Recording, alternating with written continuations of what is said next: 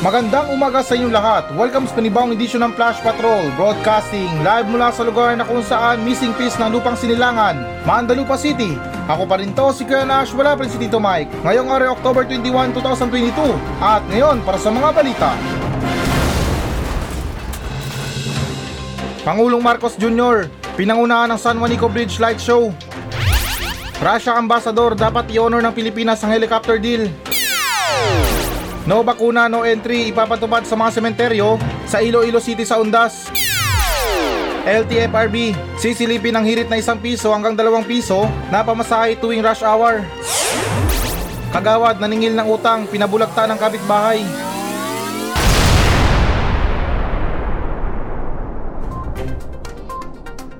Pangulong Marcos Jr. pinangunahan ng San Juanico Bridge Light Show. So, okay guys, naayon sa ulat ng ABS-CBN News na isang makulay na ilaw at laser show noong Miyerkules ang nagpaliwanag sa iconic na San Juanico Bridge na nag-uugnay sa mga lalawigan ng Samar at Leyte kasama si Pangulong Marcos Jr. At dagdag pa dyan na ang 80 million project na Spark San Juanico Aesthetic Light and Sound Show ay tinuturing na una sa uri nito sa bansa. At dagdag pa dyan na ang programa na nagsimula noong 2015 ay isang turismo na inisyatiba na naglalayong bumuo ng isang positibong imahe ng Samar at bumuo ng kamalayan ng lalawigan bilang isang destinasyon ng turista. At sa kanyang talumpati sa isang susunod na programa sa Santa Risa, Samar, pinuri ni Pangulong Marcos ang pagtutulungan ng pambansang pamahalaan at ng lokal na pamahalaan ng Samar sa pagpapahusay ng 2,164 na kilometrong tulay bilang isang vital road, network at tourist attraction. Aniya ang tulay ay mayroong espesyal na lugar sa kanyang puso dahil isa to sa mga flagship ng project ng kanyang yumaong ama at kapangalan na si dating Pangulong Ferdinand Marcos Sr. Pansin nyo ba guys na itong si Pangulong Marcos parang ano eh, parang mas may interesa sa mga bagay na makulay-kulay. Yung tipo na palagi lang masaya, walang problema. Kaya isa rin siguro sa dahilan kung bakit na hindi lumilitaw si Pangulong Marcos pag sa mga problema kasi ayaw niya ng problema. Alam nyo, ba't di na lang ganun guys? Yung tipo na maging masaya na lang tayo. Kapag may problema, hayaan na lang natin yan. tayo mga Pilipino, maghanap na lang tayo ng mga bagay na pwedeng pagkasiyahan or maging masaya tayo. Huwag na tayo magproblema, huwag na tayo mag-focus sa mga problema na yan. Problema lang naman yan eh. Pansin nyo, si Pangulong Marcos sa mga light show na yan, sa mga pagbubukasan na yan, nandyan siya, present siya. Sa mga masasayang Grand Prix, sa mga karera ng kotse, nandun siya kasi masaya. O di ba? Kasi kung ano, kung tatambay tayo sa mga problema, eh parang pangit naman, di ba? Magmumukmuk lang tayo dun para lang sa problema. Masakit sa ulo 'yun. Di tulad nung palaging masaya, um, masaya tayo palagi. At saka anyways guys, na bukod pa dyan, um, eto let me clear lang ha. Alam ko guys, or ano, alam natin mga Pilipino na flagship or isa tong project ng tatay ni Pangulong Marcos Jr. na itong pagpapatay ng San Juanico Bridge. Pero tandaan natin guys, ang nagsimula ng proyekto na to or something na nag ano ba, yung mga nag-start yung something na mga project dito, ewan ko kung ano ba 'yan, um, taong 2015. Eh ito hindi naman sa ano ha, sino bang pangulo nung 2015? Sana man lang guys, um, ito hindi naman sa pinapangaralan ha. Yung sa akin lang kasi, um, hindi porket na kung sino talaga ang founder niyan, ay doon lang natin i-acknowledge yung pasasalamat. Siyempre na nakalipas din ng mga panahon or lumipas din ng mga panahon. Ilang pangulong dumaan. Siyempre nandyan din yung mga budget dyan. Nagpondo din ng mga budget dyan para sa ano sa mga kunting ayos, um, pagpapaganda, pag-maintain ng tulay, um, sana man lang din na ano ba, i-acknowledge din ni Pangulong Marcos yung mga presidente na dumaan sa ano sa henerasyon or ano bang ano diyan, yung mga termino. Hindi yung ano ha, hindi naman sa ano um, parang i-acknowledge niya lang sa papa niya. Oo, nandun yung pasasalamat natin dahil na talagang malaking bagay itong pagtayo ng tulay na to or pagpapagawa ng tulay na to para sa ating mga biyahero. Um, instead na magbangka tayo, eh pwede natin dire-diretsuin yan para makatawid sa kabilang lugar. At saka dagdag ko lang guys ha, hindi naman sa nagiging negative talaga. Kasi um, may nabasa ako dito, syempre nabasa natin, um, nakalagay dito na itong ano na to, itong light show na to at saka sound show na to ay pinondohan to ng 80 million. My goodness, 80 million. Ilang pamilya nang makakatanggap nun? Ng 10,000? Hindi, char lang guys, na pwedeng ano ba, pwedeng magamit natin sa um, sa mga farmers natin, um, ang yung ibig ko sabihin ba na ilaan natin yung pera na yun sa mas magandang bagay?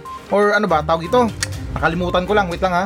Um, yung pagtulong natin sa mga Pilipino since na namumblema tayo sa ekonomiya. Kasi parang ang pangit naman tingnan or isipin na pagdating sa mga ganyan, may pondo ang gobyerno, pero pagtulong sa ating mga mahihirap, wala. Hindi naman sana mamalimos sa gobyerno guys ha, pero parang pangit naman tingnan pag ganun, di ba? Yung tipo na pag sa mga ganyan, merong pondo. Pero kung para sa atin na mga bumoto sa kanila or naglukluk sa kanila sa pwesto, wala.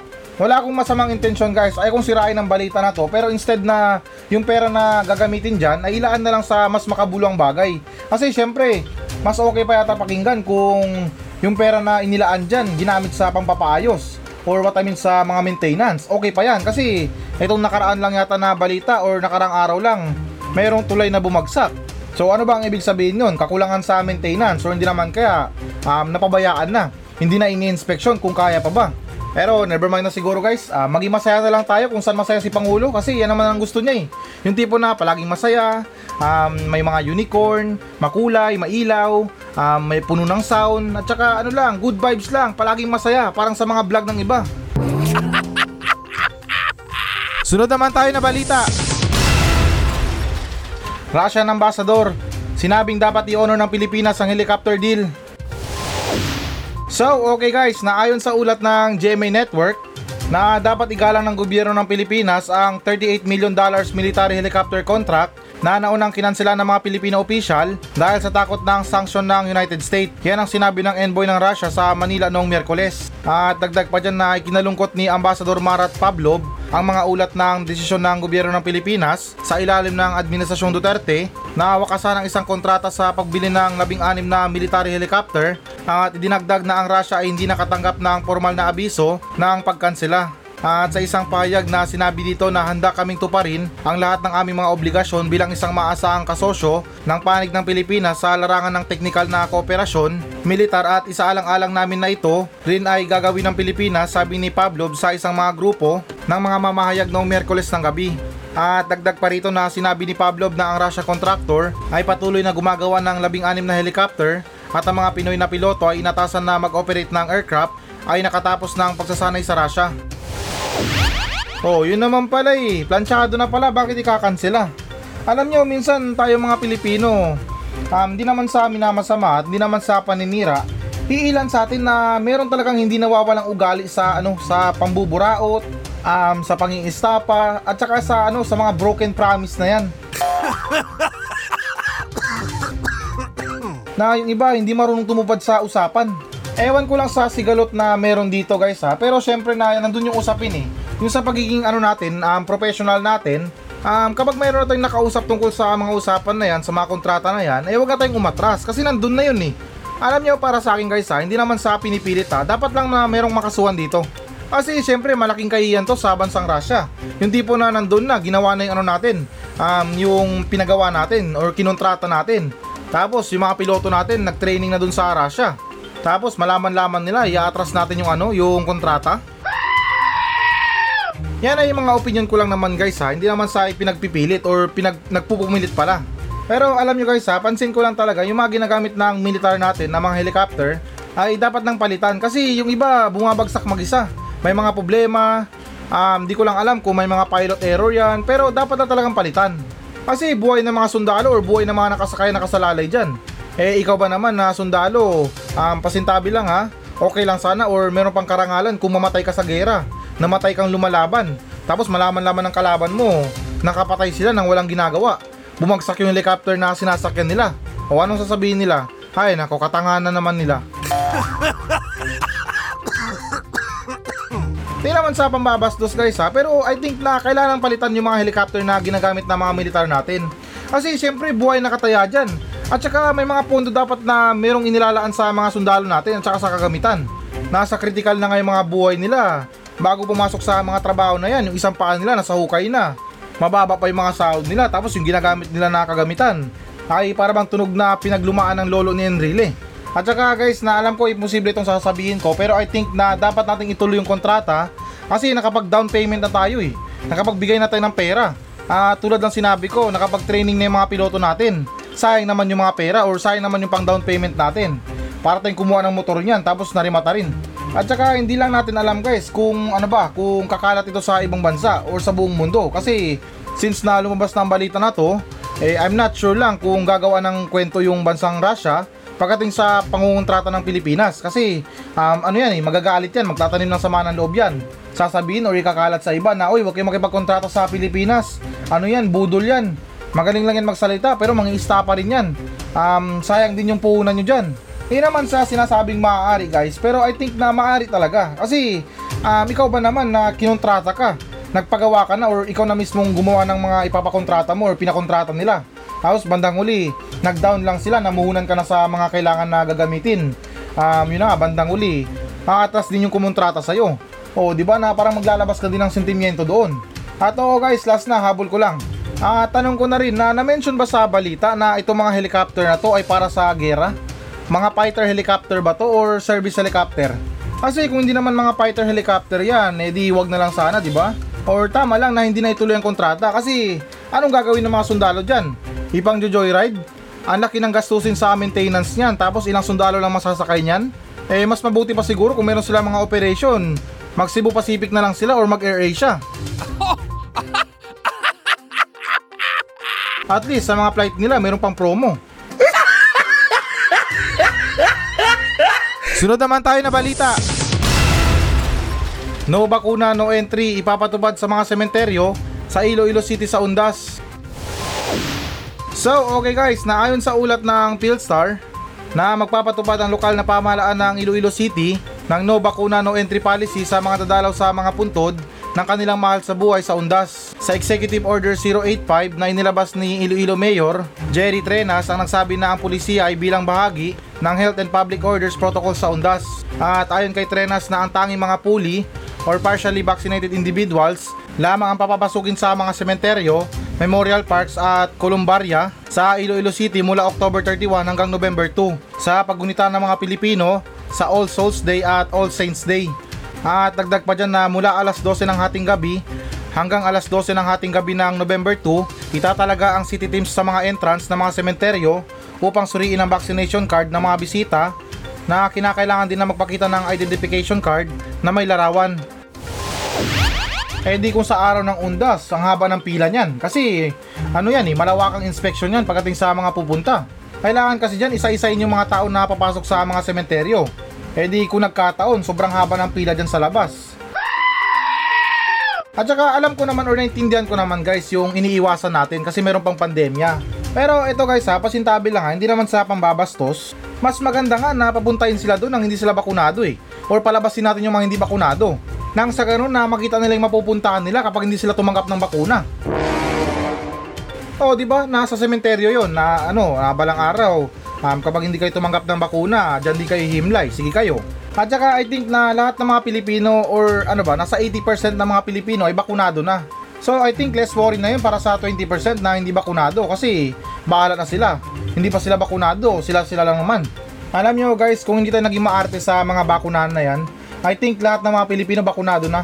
Kasi nung una, naalala nyo, di ba, yung pagputok ng mga bakuna na yan, um, nagsimula na yung mga pagbabakuna, ang dami mga eche boreche na kailangan pong pumirma, kailangan mo pa mag-login dito, kailangan mo pang pumunta doon, kailangan pa ng ganito. Kaya ilan sa mga tao tinamad na eh. Tinamad ng pumila. Pagkahaba ng mga pila, ang dami pa mga requirements. Di naman sa nagre-reklamo guys ha, naranasan ko rin yan kasi dito sa Mandalupa. Yung tipo na sa mga bakunahan na yan, sa mga pila sa bakunahan, mas mahaba pa yung pila kaysa sa buhay ko. Kaya buti na lang na pinagtsagaan ko talaga na makatanggap ng bakuna kasi pumapasok din ako sa mga mall, sa mga tanggapan na yan. Eh nung una, 'di ba? Isa yan sa mga requirements para makapasok sa mga tanggapan or sa mga mall. Eh kung hindi ka bakunado, hindi ka makakapunta o hindi ka makakapasok. Kaya kung akong tatanungin guys, um, I think na wag na lang. Um, wag na tayo maging mahigpit sa mga bakuna na yan. Ay, tinawat I mean na mga bakuna na yan. Kasi mas maganda nga dyan eh, pagpasok nila sa loob, um, nalaman na may COVID sila, wag na silang palabasin. Ilibing na sila diretso. De, joke lang guys na wag naman yung ganun. Ah, magbigay lang tayo ng paalala para sa mga tao na hindi pa nakatanggap ng bakuna na ito yung last destination nyo kapag hindi kayo tumanggap ng bakuna. Hindi kayo makakatikim ng fried chicken. Um, hindi kayo makakatikim ng masasarap na pagkain. At yung higit sa lahat na hindi nyo may enjoy yung administrasyon ni Pangulong Marcos. Sunod naman tayo na balita.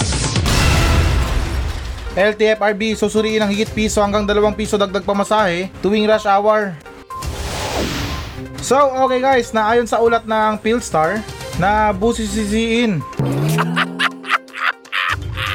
Ayos na bubusisiin ng mabuti ng Land Transportation Franchising and Regulatory Board o LTFRB ang natanggap na petisyon mula sa iba't ibang transport group na humihiling na madagdagan ng singil sa pampasaherong jeep ng isang piso hanggang dalawang pisong pamasahe sa mga pampasaherong jeep at bus tuwing rush hour. At ayon kay LTFRB, nauunawaan ng ahensya ang sentimiento ng transport group kaya't uupuan ng mabuti ang petisyon para mapag-aralan ng mabuti na magiging katanggap-tanggap sa mga magkabilang panig. At binigyan diin ng LTFRB na ang lahat ng petisyon ng mga transport group ay isa-isa nilang sinusuri at pinag-aaralang mabuti upang hindi magkaroon ng domino effect sa mga bilihin at bayarin at gagawing desisyon. Ah, okay guys. So ito, not bad na rin para sa mga suggestion na yan or sa hiling na taas pamasahe tuwing rush hour. Pero yung tanong lang kasi dyan is, mapapatubad ba yan tuwing rush hour lang? Baka naman na hindi pa rush hour, nagtaas pamasahe na. Alam nyo guys, nalulungkot ako para sa mag, ano, magkabilang panig or sa dalawang panig kasi pareha silang apektado. Ah, tama naman itong mga driver natin kasi naapektuhan din sila or nasasayang yung oras nila pagdating sa mga rush hour na yan kasi sobrang traffic. Na yung instead na dalawang balik nila, magiging isang balik na lang kasi sa sobrang traffic. At ako, nalulungkot din naman ako sa mga pasahero natin kasi rush hour na nga, madadagdagan pa yung mga pamasahe nila. Alam nyo naman or alam naman siguro ng iba na gaano kahirap ang pumila sa rush hour. Pagkahaba-habang pila, pagod ka na nga sa trabaho, pipila ka pa sa pagkahaba-habang pila. Ito guys, na hindi naman sa pambabati ko sa, di ko lang alam kung para sa gobyerno natin kung gumagalaw ba sila or kumikilos, gumagawa ng paraan para sa ganitong klaseng problema. Kasi lumalabas dito para naghihintay lang sila ng ano ng suggestion, naghihintay lang sila ng mga reklamo para um, sang-ayunan yung mga ano nila, yung mga petition nila or yung mga ano ba tawag doon, yung mga gusto nilang mangyari. Um, o sige, um, nag-ano kayo, naghiling kayo ng taas pamasahe, o sige, pag-aralan namin yan. wala bang ano, wala bang pagbabago sa mga plano tungkol sa gobyerno? Yung tipo na kayo mismong mamuno sa pagbabago sa mga plano. Hindi yung maghihintay pa kayo ng reklamo. Ayoko magreklamo guys, pero since na naawa ko sa dalawang magpanig or magkabilang panig, both side, mga driver at saka pasahero, dahil maging sila ay apektado din ng pagbagsak ng ekonomiya ng Pilipinas. Mga pagtaas ng mga bilihin na yan. May mga pamilya din pinapakain yan. Eh sayang naman yung piso hanggang dalawang piso na dagdag pamasahe. Um, imbis na ipangdagdag nila sa mga bilihin nila or idagdag nila sa mga budget nila, eh mapupunta pa sa pagtaas ng pamasahe or pamasahe pala. At ganoon din sa mga driver natin na instead na yung kikitain nila sa buong maghapon, madodoble nila or matitiriple nila. Magiging isa na lang kasi sa sobrang bigat ng trapiko sa Metro Manila, parang gusto mo nang paliparin yung bus mo or yung sinasakyan mo. At guys, nadagdag ko lang sa balita ah, since na parang pinagtawanan natin or pinagtawanan nyo pala, hindi pala ako, um, yung suggestion ni ano ni Robin Padilla sa kanyang cable car para sa ano pagbigay solusyon sa trapiko, eh ba't di na lang gamitin natin yung manhole na yan? Yung mga manhole sa kalsada. Sayang naman, wala namang dumadaan. Eh sa mga naglalakad, dyan na lang dumaan sa manhole. At least iwas aksidente pa. At ano, hindi pa mainit habang naglalakad. O, di ba? Um, ano lang, kung sakali lang, baka makatulong. Kasi kung sa lugar ng Davao, yung mga kable ng kuryente nasa ilalim ng ano, ng lupa o nasa ilalim ng kalsada, eh dito naman sa Metro Manila, ibayin natin. Yung mga tao na gustong maglakad sa ilalim ng manhole dapat. At guys, um, since na itong sasabihin ko ay medyo malayo pero parang medyo natawa ko sa sinabi ni Mang Dodong yung tanod namin sa Barangay Silaway na wala lang. Kasi ano siya parang may connect siya sa balita. Kasi nung isang araw sinabi niya sa akin na um, Kuya Nash, alam mo ba na ano parang ang boring magpakamatay mag-isa? Yung tipo na sawang-sawa ka na sa buhay mo pero ayaw mo mamatay ng mag-isa. Kaya bigla niya na lang naisip na maging bus driver na lang. At least daw kung mamatay siya may kasama siya Sunod naman tayo na balita. Kagawad, naningil ng utang, pinabulagta ng kapitbahay. So, okay guys, naayon sa ulat ng Philstar na pinagbabaril hanggang sa mamatay ang isang barangay kagawad na kanyang kapitbahay or what I mean na ng kanyang kapitbahay nang singilin nito sa pagkakautang kamakalawa sa barangay Buna, Leos 1, bayan ng Indang dito sa Lalawigan. At kinilala ang biktima na si Willie Costa kagawad ng Barangay Buna Leos 2 habang tinutugis ng pulisya ang nakatakas na sospek na si Cerilio Berber.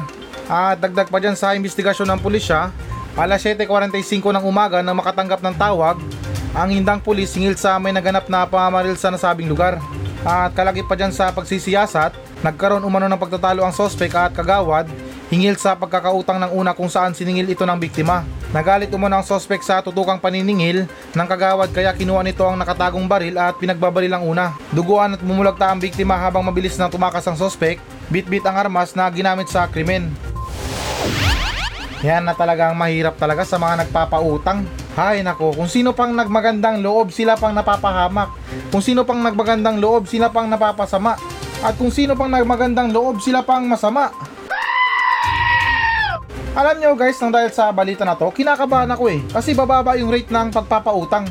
Matatakot na yung mga tao na magpautang kasi baka mapahamak sila. Bigla na lang silang barilin kapag naningil sila. Walang masama sa pag-uutang guys. Lahat naman tayo nagigipit eh. Nagkakaroon ng problema sa pera. Pero sana man lang sa mga pinagkakautangan natin ay maalala din natin sila tulad ng maalala mo kaya.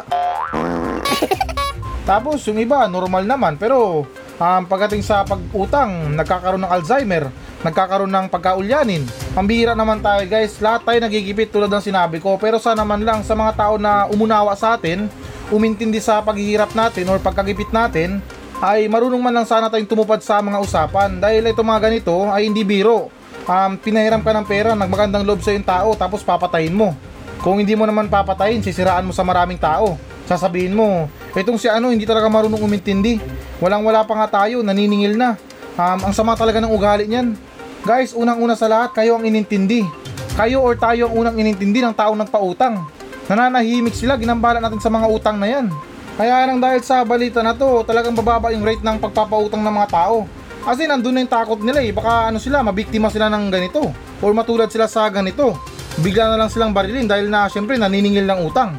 Isang araw, magugulat na lang tayo, buwelta ng mga taong nagpapautang. Or uutangan natin.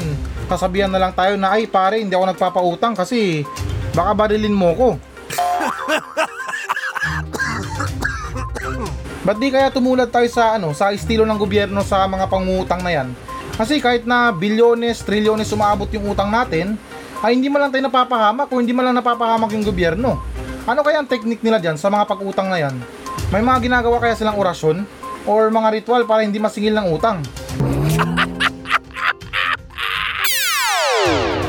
So, ayan guys, ito na ang pinakahihintay nyo. Magbabasa na tayo ng audience mail.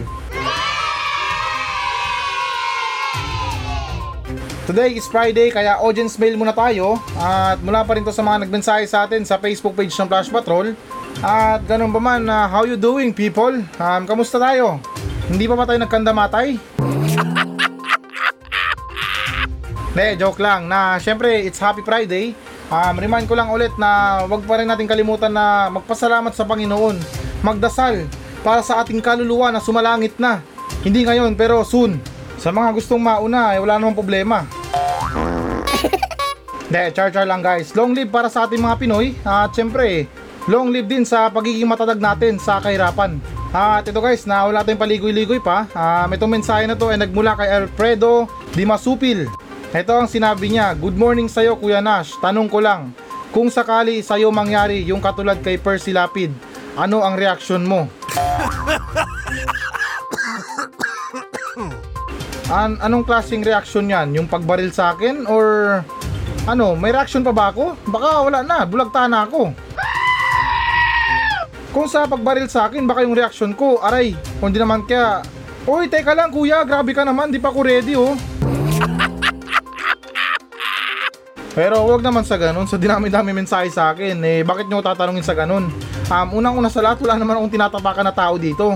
Wala naman akong minamaliit, except sa mayor namin. At saka yung mayor namin, huwag kayo matakot doon, or huwag kayo mag-alala. Um, walang pakialam yun, marami yung basher, hindi lang ako. Buong Mandalupa, buong residente ng Mandalupa, basher niya. Maraming may galit doon or maraming galit doon sa kanya. Kaya huwag kayo mag-alala guys na porket na malakas yung loob ko na ano i-mention palagi yung mayor ng Mandalupa na si Mayor Cookie Kwangko eh totoo naman eh, wala naman siyang kwenta eh. Ano bang gusto nyong marinig sa kanya? O ano bang gusto nyong marinig nyo sa akin galing sa kanya?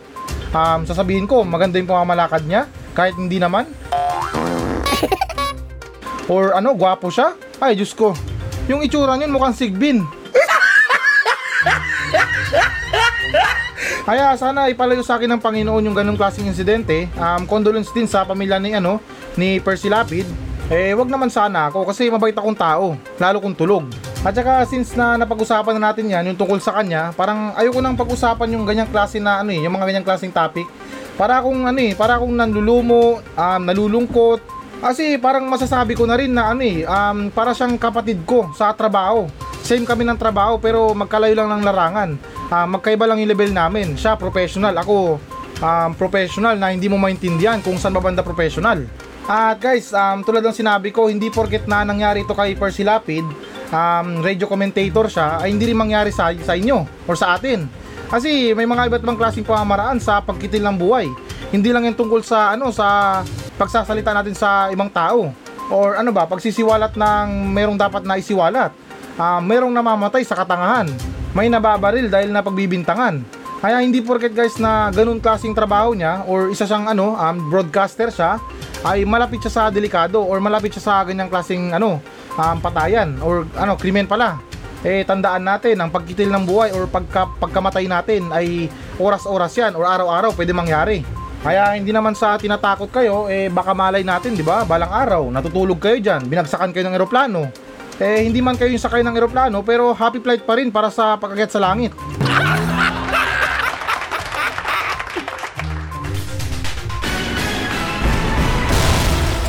Hello guys, na bago natin tapusin ang show na to, uh, hinihikayat ko lang yung mga audience natin na mag-message sa akin dito sa Mandalupa Station para sa mga reklamo nyo sa kapitbahay nyo, reklamo nyo sa asawa nyo, sa mga kaibigan nyo, at kahit sumbong na rin para sa mga katarantaduhan dyan sa lugar nyo. At kung boring ka naman, pwede naman kayo magpa-shoutout sa akin ng buong angkan nyo. Mula ninuno nyo hanggang apo, isa-shoutout natin yan. Kaya guys, na ano pang iniintay nyo? Magmensahe na kayo dito sa Facebook page ng Flash Patrol at nakakaasa kayo na walang minti sa mga pa-shoutout nyo. Paki-like na rin ang Facebook page ng Flash Patrol. Maawa na kayo, desperado na ako sa buhay. Kaya ulitin ko, para sa mga reklamo sa buhay, reklamo sa kapitbahay, reklamo sa mga tao, ay huwag kayong maya na magmensahe sa akin sa Facebook page ng Flash Patrol dahil actionan natin yan ng makabuluhang kalukuhan.